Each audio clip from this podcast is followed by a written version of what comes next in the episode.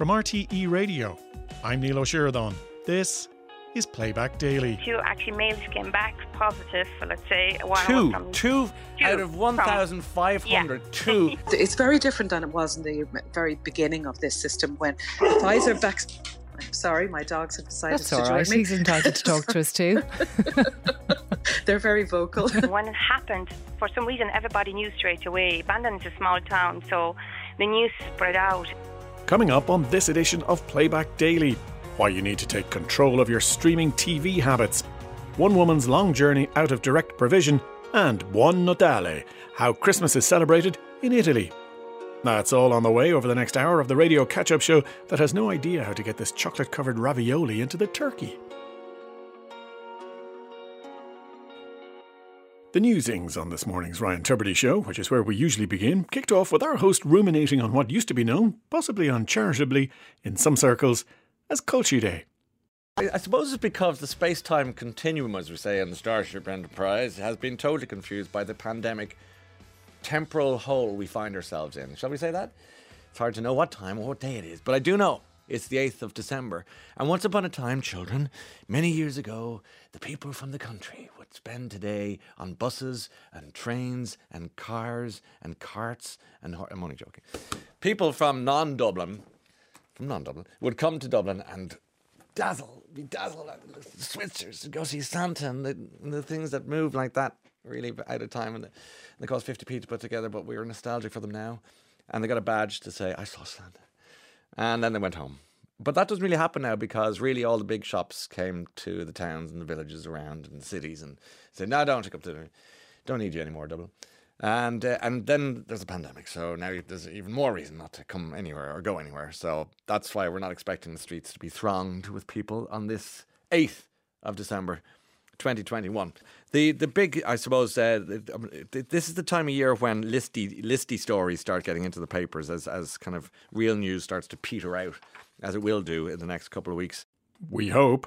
And they, uh, they we just we they we we all do it. Uh, look at the list and go, that's you didn't know that. So today's list to begin it uh, as we head into the Christmas season is uh, Google reveals what we've been searching for in 2021, according to RTE.ie.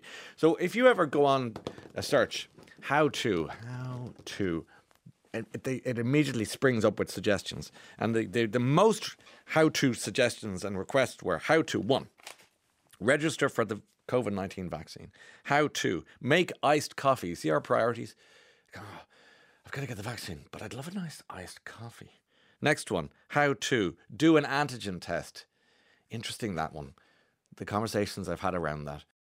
So, how far up the nose do you put that thing? And are you really scraping, or are, are you placeboing yourself? Are you fooling yourself? Going, just gonna just kind of wave it there a little bit, and oh, it's negative. Oh, great. As opposed to seriously, do you know how to do this antigen test? Anyway, let's go next one. How to book a COVID nineteen test? How to get rid of fruit flies? Huh? Okay. Please don't text about that. Don't care. We did it. Next, how to do the Jerusalema dance. How to solve a Rubik's Cube. I hate Rubik's Cubes. I don't like them, never liked them. How to apply for the COVID payment. How to get the COVID 19 certificate. How to buy Bitcoin, which apparently is a big conversation for some people. Comfort food uh, this year were uh, banana bread and scones uh, have been uh, superseded by pancakes, waffles, and shepherd's pie. I'd eat all of that now. That's good. And TV shows that were uh, Googled uh, Bridgerton, Squid Game, Love Island, Eurovision, Mare of Easttown, Behind Her Eyes, Firefly Lane, Line of Duty, Kin, and Your Honour. And then loads of Brexit questions and loads of COVID questions. So that's pretty much it. If you're wondering, no surprises really there. Um, I do like the uh, the BBC list though, uh, which is uh, the most commonly mispronounced words of the year 2021, including the world number four tennis player who's Greek. Uh, so I'm going to have a pop at this and we'll see uh, before you have a pop at me you're getting it wrong. How about that? Quids in? Let's do it. Stefanos Tsitsipas is a tennis player, and I say that with no confidence. Cheugy is uh, now uh, uh, slang for uncool or unfashionable. It, because of the the uh, COP26 summit, lots of Americans put in how to pronounce Glasgow. I just say Glas Glasgow. Yeah, I can understand that. So Glas, it's it's it's it's got that Z feel to it. Glasgow. Uh, Yassify is the obviously the filter. Yassify, and Ever Given is the name of the ship that blocked the Suez Canal. Didn't know that. And Dogecoin, the cryptocurrency popularized by Elon Musk. These were the mispronounced words of the year. Could have sworn that Billie Eilish's surname was in there too, but maybe I'm mistaken. In any way, a great stat from the Irish Examiner about a nation that obviously watches too much Grey's Anatomy. Uh, in the Irish Examiner today, Irish people are among the most willing in the world. This is a strange accolade, but we'll take it. Uh, the most willing in the world to try CPR when they witness someone having a heart attack, with bystanders taking action in what percent? Let's, let's, let me just pause this for a moment. What percentage of people do you think in Ireland would see somebody fall, uh, maybe having a heart attack, and would offer CPR or stop and do? What percent? Would you say it's in the 50s, 60s, 70s, 80s, 90s? The answer is 84%, which is pretty impressive. Um, and this is a report from the Out of Hospital Cardiac Arrest Registrar, Ireland. And they tell us today that this is the first vital step in the chain of survival to save a life. Half of cardiac arrests are witnessed by bystanders. The person collapsed in front of them. The key step for the bystander was immediately calling uh, the number 112. I'm not familiar with that one, but 999 would be the one I'd know.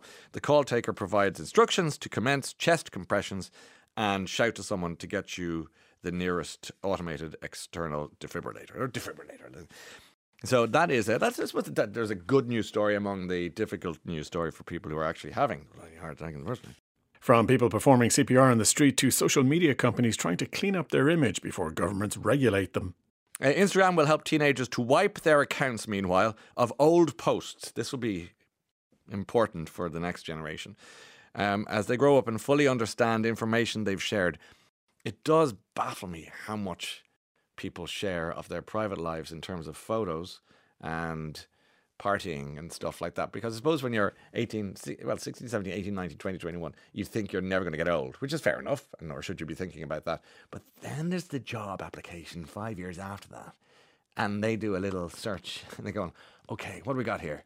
Party animal um, or nerd or whatever it might be. Party, party nerd, even better. Um, but this this will now uh, allow users to bulk delete old posts to help them manage their digital footprint. Be quite convenient for the politicians of the future. The move comes as Instagram announces a series of other changes to make it safer for children and give parents more control over their usage of the app. Just how trendy is Ryan Tubridy? Well, his favourite hot beverage is trending, so that's good, isn't it? I'm a big hot chocolate fan. I love it um, and uh, have it all the time.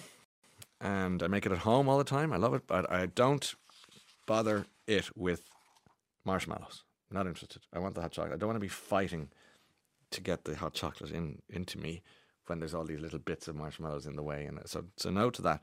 But it's it's proven to be a big trend, big trend now, and especially in the states.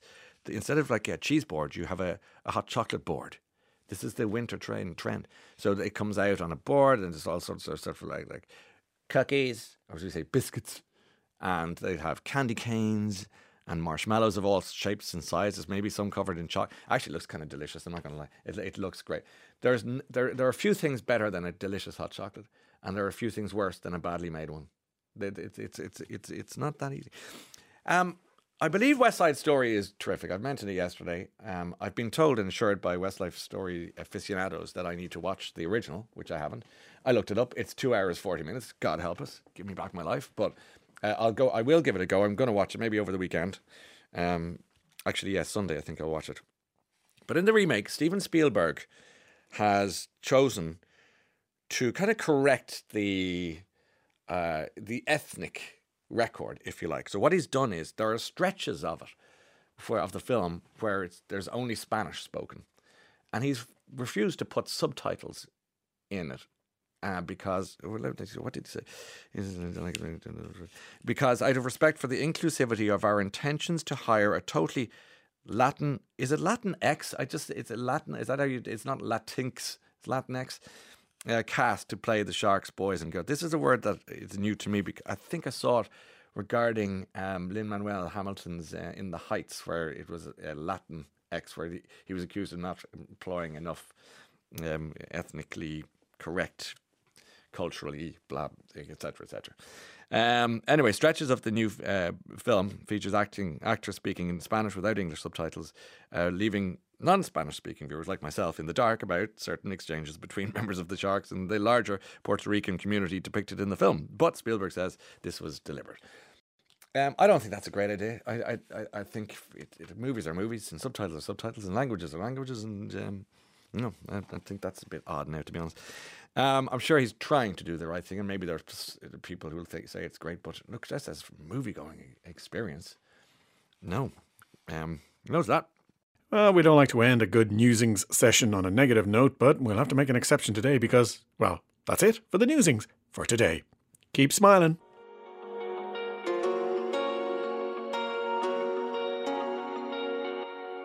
On this morning's Today with Claire Byrne, our host was joined by regular guest Dr. Moira Finn to talk COVID vaccine boosters and the news that several thousand appointments were missed in the last few weeks. So, what do you think, uh, Maura, is going on? Is it fair, would you say, to say that people aren't just turning up at vaccination centres? No, I don't think that's fair. I think what's happening is that there's three different options for people, and they're choosing the option that suits them best, which is perfectly reasonable.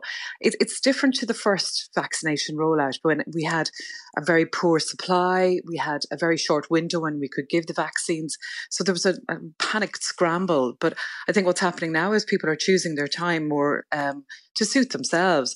However, I think there is an issue about being able to kind of contact the vaccine centres to say that they have already been vaccinated or have. Um, uh, are going to take up another option because the GPs are doing them, the pharmacies are doing them, and the vaccination centres are are doing the vaccines at the moment. So there's a there's a there's good options, mm. and I think that's the the issue that um, maybe the systems don't really speak to each other as well as they should. That may be the problem. Yeah, that, that would seem to be an issue, certainly. Ellen in Tralee has been in touch with us to say she's one of the people that Taoiseach was talking about because it didn't avail of an HSE appointment. I was able to avail of the booster jab from my pharmacy 10 days before the HSE appointment. And I wonder how many thousands of others are in the same boat as me.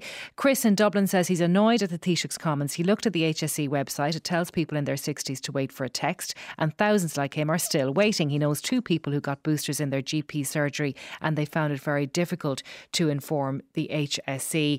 Anne got a booster at the walk in centre and then got an appointment and they couldn't cancel the appointment by phone, text, or email. The HSE system didn't allow it. So that I mean if you if you get your booster elsewhere, Maura, and you can't cancel your appointment, well you're clearly going to show up as a no show. Absolutely, and and that's not their fault. And this this generation of people, the population that we're vaccinating now are very keen to be vaccinated. They're the more vulnerable people.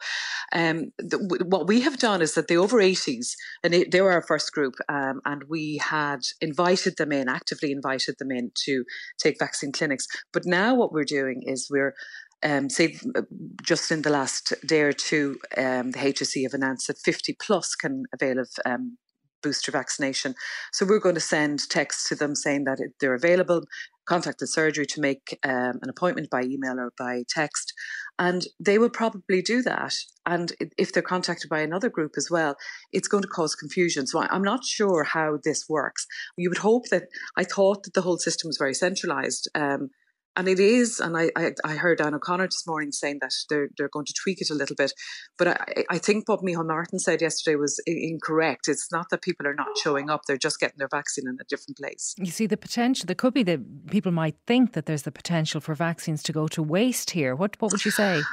Um, well, to date, that hasn't happened to us. Now, it's very different than it was in the very beginning of this system when the Pfizer vaccine I'm sorry, my dogs have decided That's to right. join me. He's entitled to talk to us too.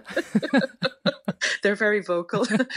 um, the Pfizer vaccine, in particular, the mRNA vaccines, would only you had a very short window about when you could supply them.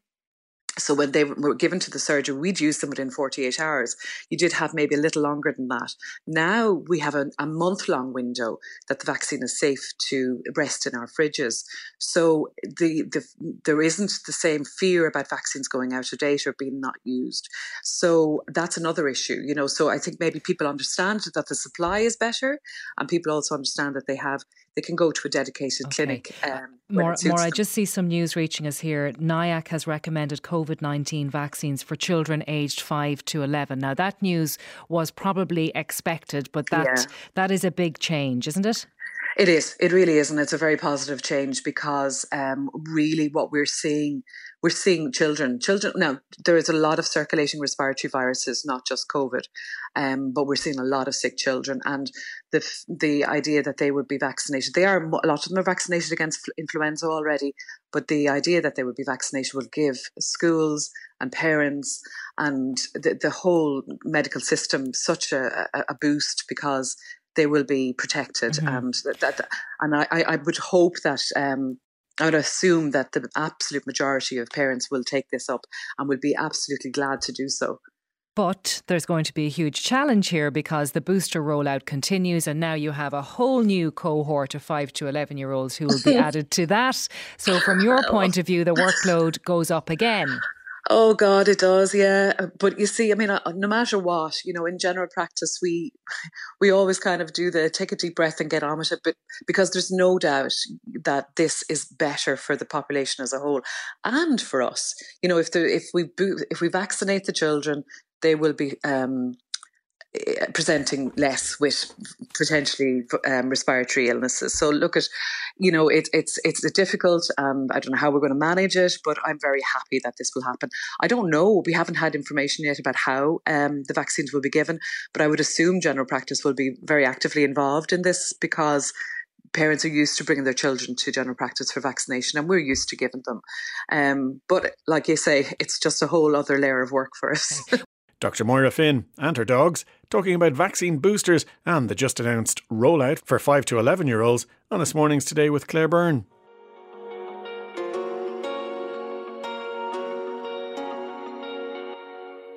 Ray D'Arcy was joined in studio this afternoon by Ola Mustafa, who's been in the direct provision system for eight years. Two weeks ago, she finally got a decision on her application to remain in Ireland. Ola told Ray what she did during her time in direct provision.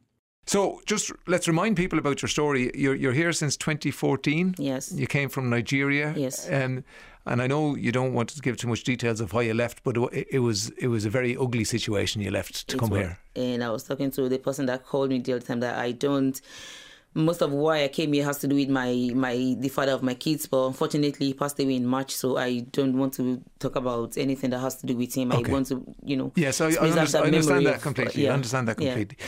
And you came in here and you were in uh, Finglas in, in d- director provision in Finglas for a month, and then you were, went over to Mayo, and that's where you've been ever since. Yes.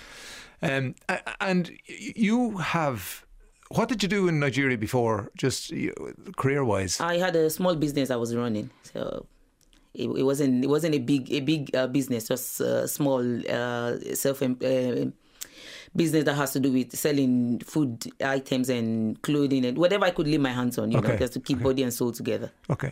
And and you got a qualification of any description? I do have a BSc in political science. From from Nigeria. From yes. Nigeria. Yes. Right. Okay. So you you were well qualified. Yeah. You came here. And so for the last eight years you had to put your life on hold, but you but you didn't really because no. you decided that you were going to prepare yourself for yes. this day. Yes. Whenever you got out of direct provision. So how did you prepare yourself?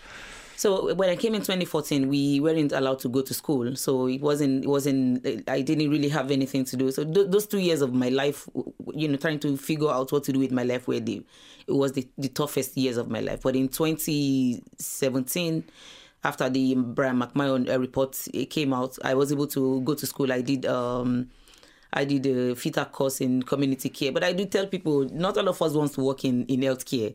So I, I really didn't pay much attention to th- that that course. I just I just did it just for doing sake. And then I was going online on just looking around online one day, and I found the advert by Equal Ireland, and they were advertising this course, uh, business enterprise and community development for women who had been out of education for a long time. And so I, I called them and asked if I would, uh, if they would, yeah, yeah, would allow me on the course, and and they, they granted me that spot. So I I, I did that, and um, in, and where was that based, Ola? In Galway. Okay. Yeah. So I, It's a I, good I was, trip from Ballyhaunis to Galway, isn't I it? do. I, I travel on the bus. I travel on the bus 64 route to, to go. It wasn't that easy to because the transport was it was a mess. Most of the time I have to leave class early or else I would miss the last bus. So Yes. it was they understand, understood my situation, so they would let me go. And in 2018 I applied for a masters and I didn't get the spot. In 2019 I tried again. I didn't get the spot. And in 2020 I applied. I said I was going to try the last time, and I got the spot to uh, study my masters in gender, globalization, and rights at NUI Galway.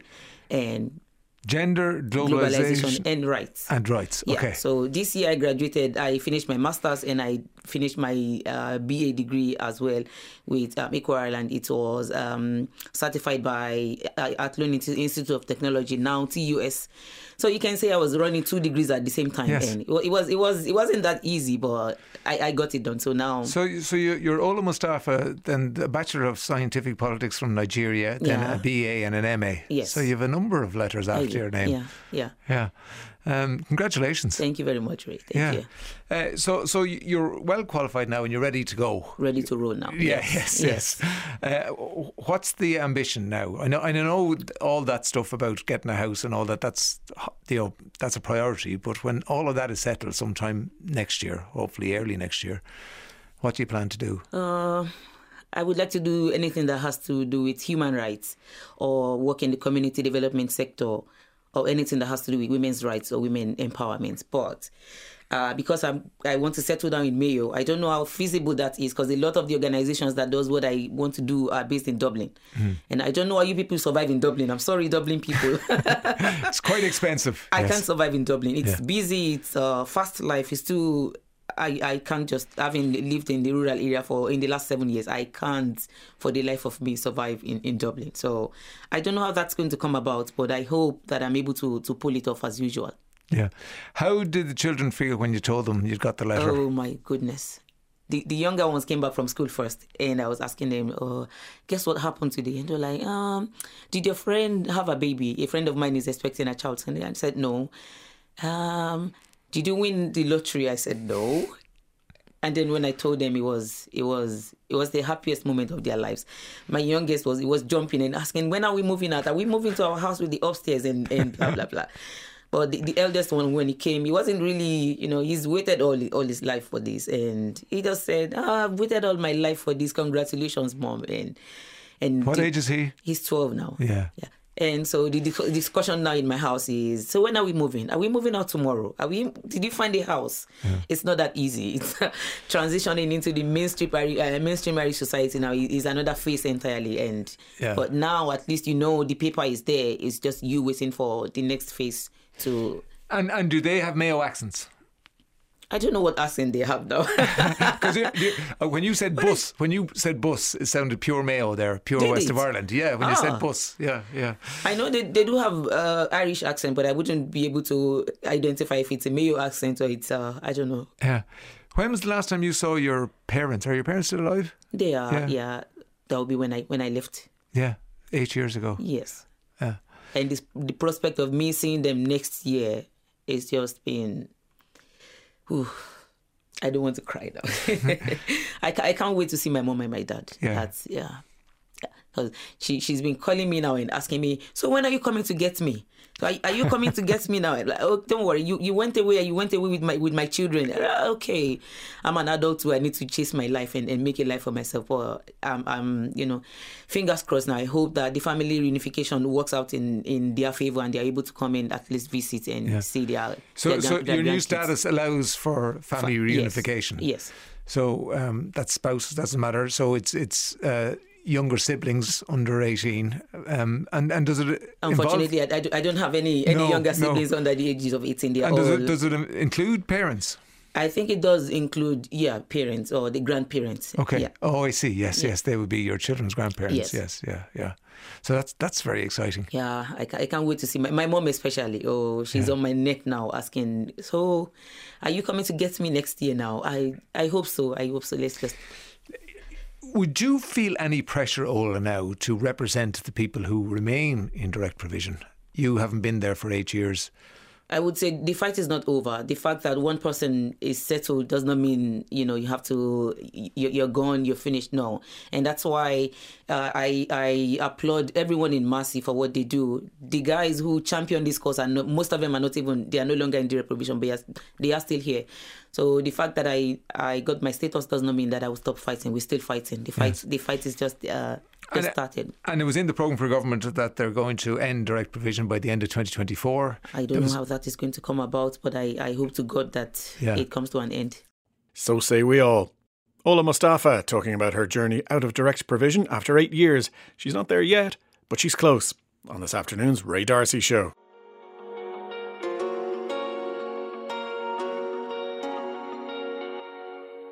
Anna Tritt, originally from Poland, spoke to Ryan Tubridy this morning about her experience of living in Ireland for more than a decade and the tragic loss of her son.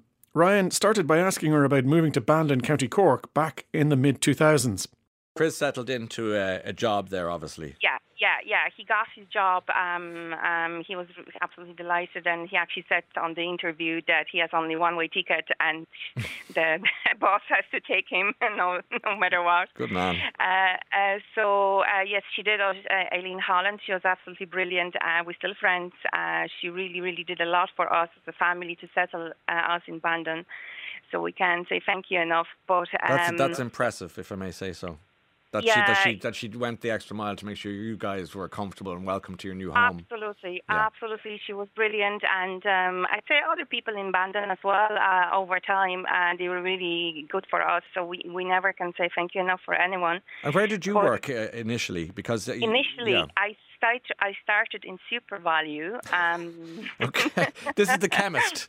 I'm, I'm talking chemist. to a chemist working in SuperValu.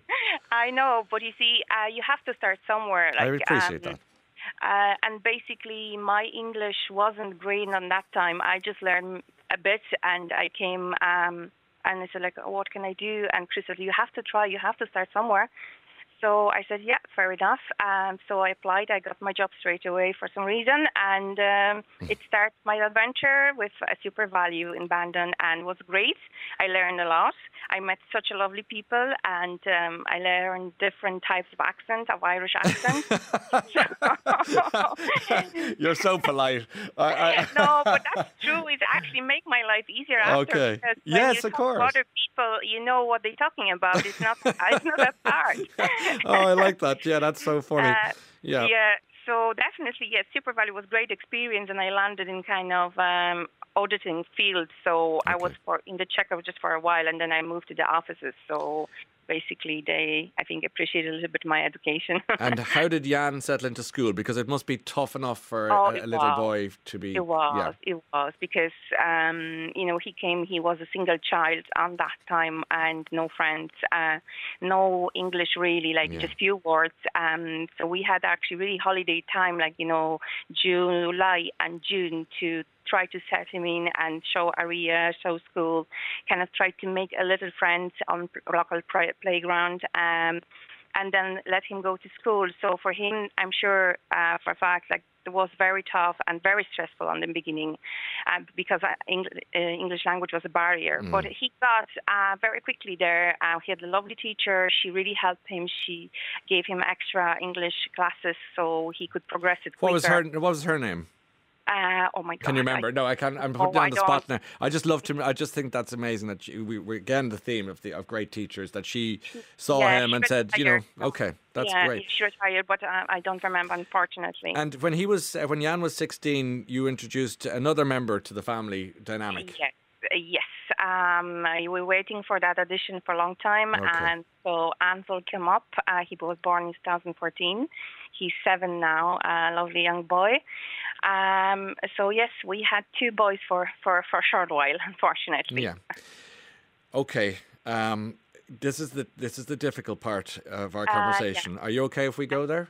Yeah, sure. Yeah, sure? yeah, yeah. Um, this is uh, June the thirtieth, uh, twenty sixteen. Um, yes. You were in, I presume you were in Cork, in Bandon. Yeah, yeah. yeah. Um, tell me where Jan was. Um, Jan went on holidays um, to Poland on 28th, actually, with his close friends. Mm-hmm. And they went there on the lakeside, basically just to have a lovely few weeks uh, of fun, and also he went there to co- co- finish his lifeguarding course. Uh, I guess he was trying to be a lifeguarder. And um, so he went there. He rang me, settled well, everything okay, uh, happy days. And then two days after, in the morning, he texted me, "Oh, hi, mom. I am on duty. Everything is fine. I'm starting my shift. I talk to you later." Um, so that was it. And then a few hours after, uh, we got a phone call from my parents first saying that they got the message from that spot that where he was uh, that he went missing and they can find him and they're searching everywhere and um, but I think they knew on that stage that whatever happened happened already they just didn't want to tell us straight away. Um, so we went crazy, you know, on uh, Jan's Facebook uh, to his friends, put the message everywhere. Please search for him. You know, we've been absolutely crazy. Booked the flights. I said like I have to go um, straight away and see what's going on. And um, you know, because in the first thing you think, oh, sure, look, he was with a friends. He went missing. They probably, you know, had a nice fun overnight or mm-hmm. something. Uh, because he was 18 on that age. Uh, mm. for, on that on that time, but. Um, you know, then you know my dad called and called my husband, and basically he said that this is a tragic accident, and they found the body, and. um he actually wanted to talk to my husband, not to me, because um, he was afraid how I will take that, obviously. And it's not easy when you have to do this conversation over the phone. You are not there. It's it's very hard, and I know how hard it was for my dad because he was very, very close with my son and uh, they've been the best buddies um, since Jan was born. So it was absolutely difficult for him because um, he has to identify the body, you know, and things like that. Um, so basically, what happened? He went on his morning shift on the pier, mm-hmm. check the water, look around, you know, just see how the day will go. And because it was cold day enough, uh, was a bit of cold breeze from the lake and was a bit rainy. Uh, nobody know what happened really and how this has happened, but he drowned. Um, so um, we don't know. There yeah. uh, was no third bodies involved. Mm. Um, so basically, it was a tragic accident. Maybe he just got a blackout. You know, he fainted and he fell into the water. That's probably what what was happening. Horrible, horrible uh, accident. Uh, absolutely. Mm. Um, I don't wish um, my worst enemy to no. go through what I'm going through. Um, and it's not getting easier. I can definitely tell you that. Um, it, it, it's hard. Always. You know, uh, people who are grieving like you are, and it's only five yeah. years, which is like yesterday for you. Yeah. Um, it, people trot out these things like time is a healer, and of course, it's nothing of the sort. It, it, no. Time is it just isn't. When I, I, no. I, would imagine, and as you just said, it's not getting easier. No, um, no. I presume you're nearly still waiting for the key to turn in the in the door. Oh, you are spot on. I'm just still waiting because you see, he went for holidays, so technically he didn't come back from his holidays. So yes. I'm kind of repeating this to myself that he's somewhere in such a lovely place and he's happy. And um, I'm still waiting. This, hi, mom, I'm back. You know, I'm still waiting for that. But um, maybe one day, somewhere we meet up again. Um, that's what I wish to happen. He, he, he, in terms of what he wanted to be, when he was older. He he kind of jumped around in his career oh, choices. Yeah. what yeah. sort of things did he did he dream of? Oh, you see, like you know, with the teenagers, they want to do many things. They want to. Oh my God, he went from to try to be a soldier, um, you know, to be an astronaut, to be IT man, uh, you know, all of these little bits and pieces. Eventually, uh, I think he found it, uh, the thing he he chose photography, okay. and I think because his dad, uh, Chris, infected him so much because it was so much about photography in our house. Um, then there was basically no choice in right. a way. But no. does, doesn't he hold a, a, record in the gym there? At, he did. At the B Fit gym for, for lifting? Yeah. Yeah, he did because that was his second thing. Uh, he uh, he said to me that the, the things he wants to do for life, he wants to have his own gym, and on the top floor he wants to have his photography studio. So that was the, his thing, okay. and uh, so he started with the uh, powerlifting. Like he started gym when he was 16, and I was really nervous because I said maybe you are too young, maybe you shouldn't be going to the gym. You know, it's still time for that. And so he was doing a bit exercising from in in house, you know, like at home doing things, weights stuff. Uh, but he really insists, and eventually I let him go. And in short, such a short time, he become a good power lifter. And his record is still not beaten in, in his age category, obviously on that gym uh, in Bandon. And um, going forward, obviously, he, he made friends there because he was a very nice boy, um, uh, very open, very friendly. So he made uh, easy contact with everyone. So uh, his friend Mikey Power, um, after John passed away, he actually decided to go ahead and do memorials for Jan. Okay. And um, I thought there would be just one one event and that's all, um, but actually become as every year occasion now. And uh, we're rallying to the fifth one now, and everybody likes it. Um, so. Can I? Can I? Do you mind me asking you, Anna, about um, yeah. it, what? This is a story that that will resonate for so many people now in Ireland because there's I don't know how many, nearly half a million people in Ireland who may not have been born here or what have you, but are very very much part of the fabric of, of who we are.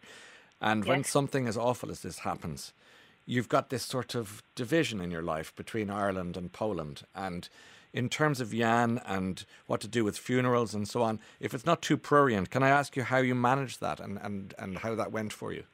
Oh, you see, um, because happened um, not here. Um, obviously, we went there. We did, you know, everything what you're supposed to do for the funeral part and and, and things like that. But because we've been in such a shock, my mom insists to bury Jan over there, and we kind of agreed, and we did it. So he's actually buried in Poland, but um, we came back, and be, you know everybody was missing him when it happened for some reason, everybody knew straight away. Bandon is a small town, so the news spread out, and the school, the doctors, the local doctors, the school teachers, uh, principal, everybody were up to us like how we can help you straight away. Wow. Um, you know, when I, when we've been in Poland, like you know, just news uh, was there, and it's like how we can help you. Oh my God, what do you need? How we what we can do for you?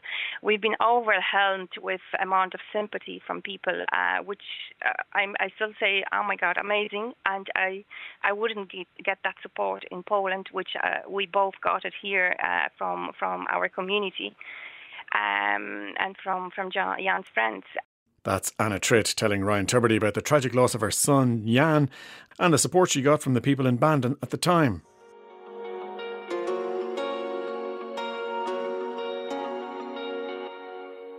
Buon Natale is Italian for Happy Christmas, it says here. But have you ever wondered what an Italian Christmas is like? Claire Byrne has. So she asked Luca Di Marzio from the Rosa Madre restaurant in Dublin's Temple Bar to take us through the festive season Italian style. Is Christmas Day the big food day? So yeah, that's what I was thinking, Claire. I think uh, it's uh, Christmas Eve is more important by tradition because uh, that's where when everybody goes crazy for food, and it's mainly seafood on that day. So the preparation, of course, started weeks before because um, you know seafood in the last few weeks gets really really expensive in Italy. Sometimes you you you have to pay triple the price of the normal seafood that you would pay. So you know, start to buy and maybe freeze uh, and then get ready for the for the big day, which would be new, um, Christmas Eve. Christmas Eve. So talk me through the Christmas Eve food menu then. Yeah. So Christmas. So obviously, you know, by the time now in Italy, it got really bit more uh, more posh that dinner. But what what I remember before we couldn't really afford to have uh, oysters or clams or mussels or Dublin Bay prawns. So I had a strange memory. I actually had to confirm with my mom yesterday because I asked to her, wasn't that true? So they used to buy a fish alive that was maybe a week or two weeks before, and it was left in the balcony. And I remember it was so creepy. It, was it in a tub or what? what no, no, in? like in a bucket, you know. Okay. And I don't know what they was doing. They were doing, Claire, but I had to, as I said, I had to ask my mom because kind of I still have nightmares of that. And guess what? So in Italy, yeah. it's called capitone, that fish. You know what was the translation in in English? Tell me. Eel. Oh. So it was a big eel in the balcony of my grandmother and I remember it was so scary, like to go there in the night and check how it was. You know, obviously it wouldn't make it until the Christmas Eve, but uh, yeah, somehow disappeared. And then so who, I heard that they they were marinating that. You know, yeah, but who who, who in your family yeah. ended the eel's life? Yeah, uh, I don't know. I tried. I tried myself uh, because you know when you are kids, you're curious of that. I never made it. It was too scary.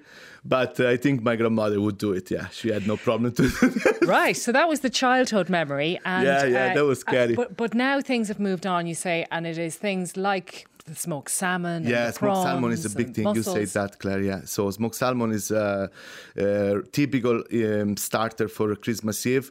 Like it would be the prawn cocktail. Like it would be this fake little caviar, which uh, you can find in the supermarket with some, uh, you know, bread and butter.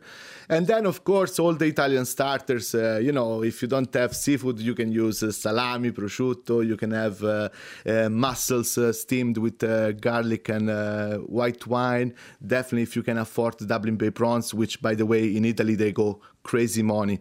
We are talking of sometimes 100, 120 euro per kilo mm-hmm. on that particular period of Christmas. And so it's our prawns that you like. The they are my Bay favorite. Prawns. Yeah, Dublin Bay prawns are my favorite. Just literally just cut in half and grilled little bit of uh, extra virgin olive oil and parsley is just the best. So n- no meat? Is it all seafood no, on Christmas on that Eve? day it's called magro. So it's called you have to be light for that dinner because of course the, the days ahead are quite tough in terms of uh, you know food. So and also you have to end up the meal before 12 o'clock because 12 o'clock it would be a big appointment everybody in the in the in the church for the mass of 12 o'clock. And that's something I, I remember was really really nice because you would go to the mass and meet all your your kids friends and uh, families and it was already you know it was so, fun to do that. working back from midnight then on christmas eve when do you start eating?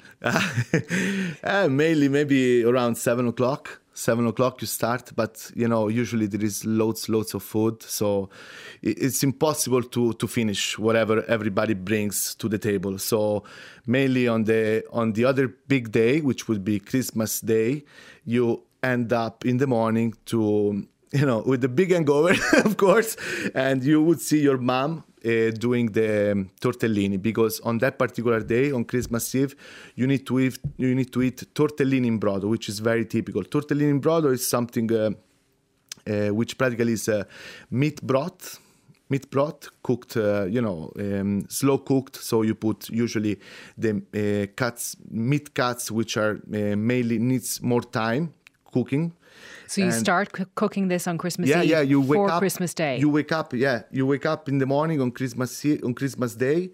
Uh, you could feel, you can smell this uh, beautiful smell, and uh, you go like, "Wow, uh, it's game on again." and then you would see your family all on the table uh, closing the tortellini, which is mainly tortellini inside. There would be pork mince, mortadella, little bit of ricotta. So it's uh, it's beautiful. nice feeling. Yeah, it's beautiful. Such a different Christmas Day experience to the one we have here. Yeah, yeah, yeah, yeah. I hear you. I hear you. Yeah, it's quite different, but um, you know, it's uh, just a, a, reason for all the family to stay together and uh, have some nice food and drinks. So. Because you say that Christmas Day eating is is lighter than Christmas yeah, Eve, but yeah, you're yeah. still consuming a lot of food. Yeah, you do actually. You know. So it will always appear uh, a nice lasagna that someone made it. So you have mainly this um, uh, broth tortellini in brodo, which is broth with tortellini, uh, but then also as a starter, you know, you will always have salami, prosciutto, and a little bit of vegetables because in that period it's very popular to have artichokes. You know, artichokes period is popular, and then there are something else. So I'm from Rome, so every region is different, but we would eat uh, lots of uh, artichokes, puntarelle, these things like that, which are typical from my region. What about the sweet food, the desserts? What do yeah, you enjoy at food, uh, that's that's the one I brought you here. it's very very popular. Panettone. Now now made all around the world. Panettone is uh, very popular everywhere. It's but controversial now because all around the world they're selling it with all sorts of different flavors yeah. included. I know some Italians don't really approve of that. No, no, I approve. Claire. Do you? Yes, that's why I brought you this one. This one is pear and chocolate because uh, uh, for me it was quite boring the panettone just with uh, I didn't want fruit. to say, but it can be yeah, a yeah, bit boring. I hate it. Oh, okay. When I was young, I hated it. Like I wouldn't eat that because with the dry fruits, no mm-hmm. one kids in Italy it would eat that. And uh, in fact, it was a different version of the panettone which is called pandoro. Pandoro has no dry fruits inside, um, and it's covered with uh, icing sugar. So that what we would eat. Maybe with some nice Nutella on top would, would be okay. So you so you add something to the panettone to make it a little bit nicer. In the beginning, no, Claire. When I was young, no. Then, of course, uh, now in the last 10, 15 years, I seen it served in the restaurant with ice cream. Now, for me, the best combination would be some nice uh, Vinsanto, just to give it a little bit of. Uh, you know, nice moisture. and moisture, and then some uh, custard cream on the on the side. So maybe Why not? Yeah, that that would be uh, that would be very enjoyable. Well, I'm sure it would be. Luca Di Marzio from the Rosa Madre restaurant in Dublin's Temple Bar, giving us a flavour of an Italian Christmas on this morning's Today with Claire Byrne. My bags are packed.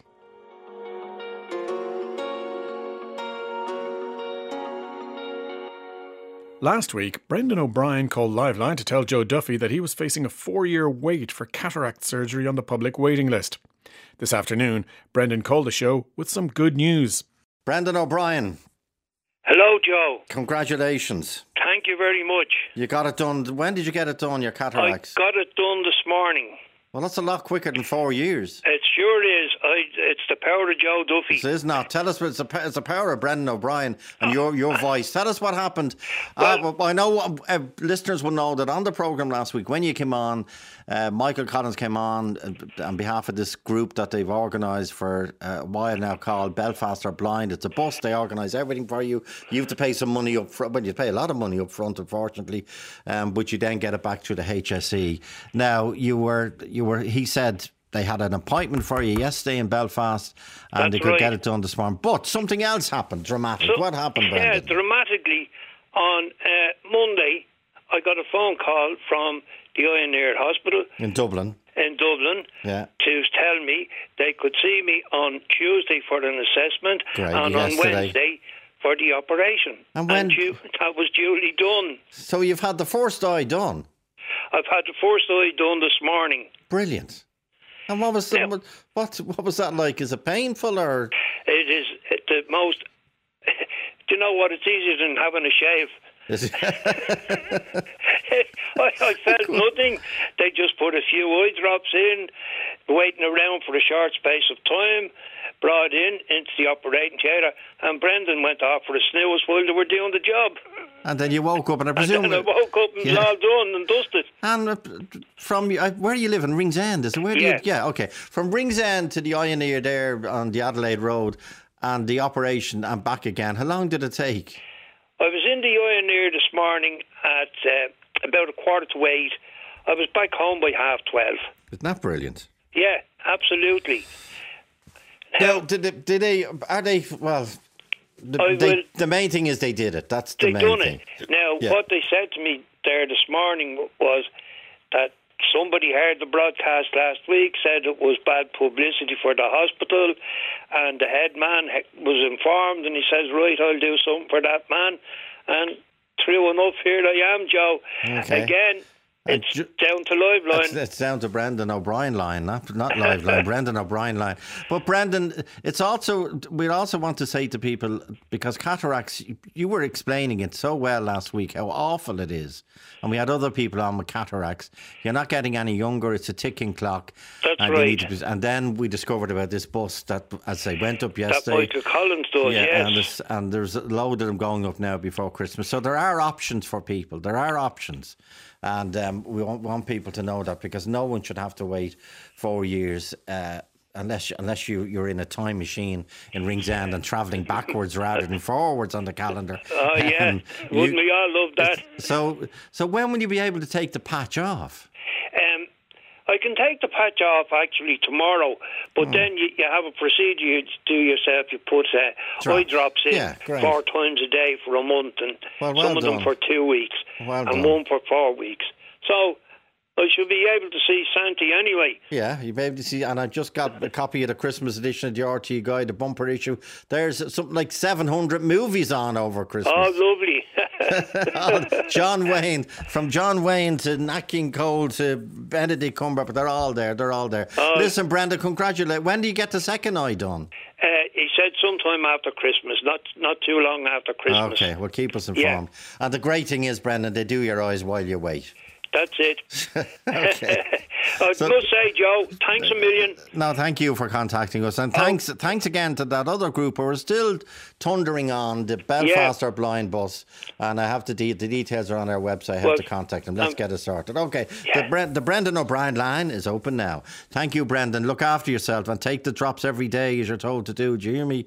Mm. Take the drops every single day. Oh, I yes. will. Yeah. Yes. Okay. Right. Okay, Joe. Uh, have a good you. Have a good Christmas, Brendan. And That's yourself. Brendan O'Brien, Bye. and many many more than please God. Brendan O'Brien telling Joe Duffy about his experience of finally getting his cataract surgery on this afternoon's Liveline.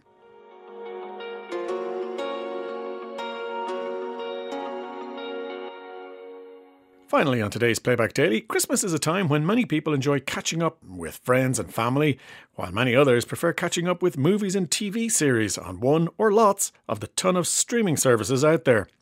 Claire Byrne was joined this morning by Ciara O'Brien, technology and business reporter for the Irish Times, and Daragh Cassidy, head of communications at bonkers.ie, to talk about how best to manage our streaming subscriptions. So, Ciara, would you say now is the right time to evaluate whether we need Netflix, say, over Amazon Prime? Yes, I think you know it's always a good time to see if you can save a bit of money, especially coming up to Christmas. Um, I think the last year, and I'm I'm the worst for this. The last last two years, we kind of we spent a lot of money on subscription services because let's face it, it was pretty much the only thing most of us had going on in our lives. So the issue now is though, do you really need them? Are you getting the most out of them? And is it just the kind of thing that you know you sign up for, you forget about, and then you realize, um, you know, maybe three months down the line, you haven't opened Amazon Prime video in three months and you know it, you're still paying for it every month. Um, and that's something it's a kind of a trap I've fallen into myself you know where I've signed up for these things and you might watch something you, you, you sign up specifically to watch something um, and then you just kind of forget that it's there but the money's still going out of your bank account every I know, month. or, or, or you cancel it and then somebody in the office or one of your friends says did you see such and such a thing? and you end up signing back up again Exactly. And actually, I ended up with two, for some reason, two Amazon accounts at one point, two Amazon Prime accounts. I have no idea how it happened, but I kept trying to cancel. I kept trying to change the, the, the credit card that was uh, associated with my account, and the charge kept coming every month, and I couldn't figure it out till I eventually figured out there was a second account somewhere along the way Yikes, that was using the twice. same credit card. Yep, and it, that's that's not cheap. I mean, when you think about it, for something you're I'm absolutely 100% not using because I already had an account that was being used. So I was oh paying twice for the same thing. So, Daragh, we really should be taking stock, shouldn't we, of what we've subscribed to? Uh, absolutely. I mean, there's just so much choice out there now for consumers. In some ways, it's great, but sometimes too much choice can be a bad thing. And as Ciara has said, sometimes you can lose sight of what you're actually paying for and what you've signed up for. What kind of complicates things as well is that a lot of the broadband providers maybe doesn't complicate things because it's good that they're offering better value but Eir, for example, now with a lot of its packages, offers a year's free subscription to Amazon Prime Video. Um, if you sign up to a new Apple device, you'll get three months free uh, subscription to Apple TV Plus, its streaming service. So, you know, sometimes you could actually be getting uh, one of these streaming services by paying for another service, um, meaning you could save a little bit of money that way as well. But you've got to keep an eye on those things because when they run out, then you're going to be hit, aren't you, with, with the bill for it if you don't unsubscribe? Oh, yeah, no, absolutely. And some of them aren't cheap cheap. I mean, I think when it was just Netflix and you were paying maybe just a six ninety nine or seven ninety nine a month that was fine. But suddenly Amazon Prime came on the stream and had some good TV shows as well. Disney Plus now is the new one or one of the latest ones. And over the next few years, we'll probably see Hulu um, and also HBO Max come into Irish, um, you know, come on stream. no, well. enough. There's I have even, enough. There's, even there's so many of them. That's the thing. And and we feel, Ciara, don't we, that we, we should have them, even though, as you say, some of them are underused. Do you have them all? Are you signed up to everything? I am actually yes, because I say now Disney Plus, like a lot of people, we signed up to Disney Plus when it launched, and Disney Plus, I mean, they launched at the right time. It was you know kind of the start of the pandemic.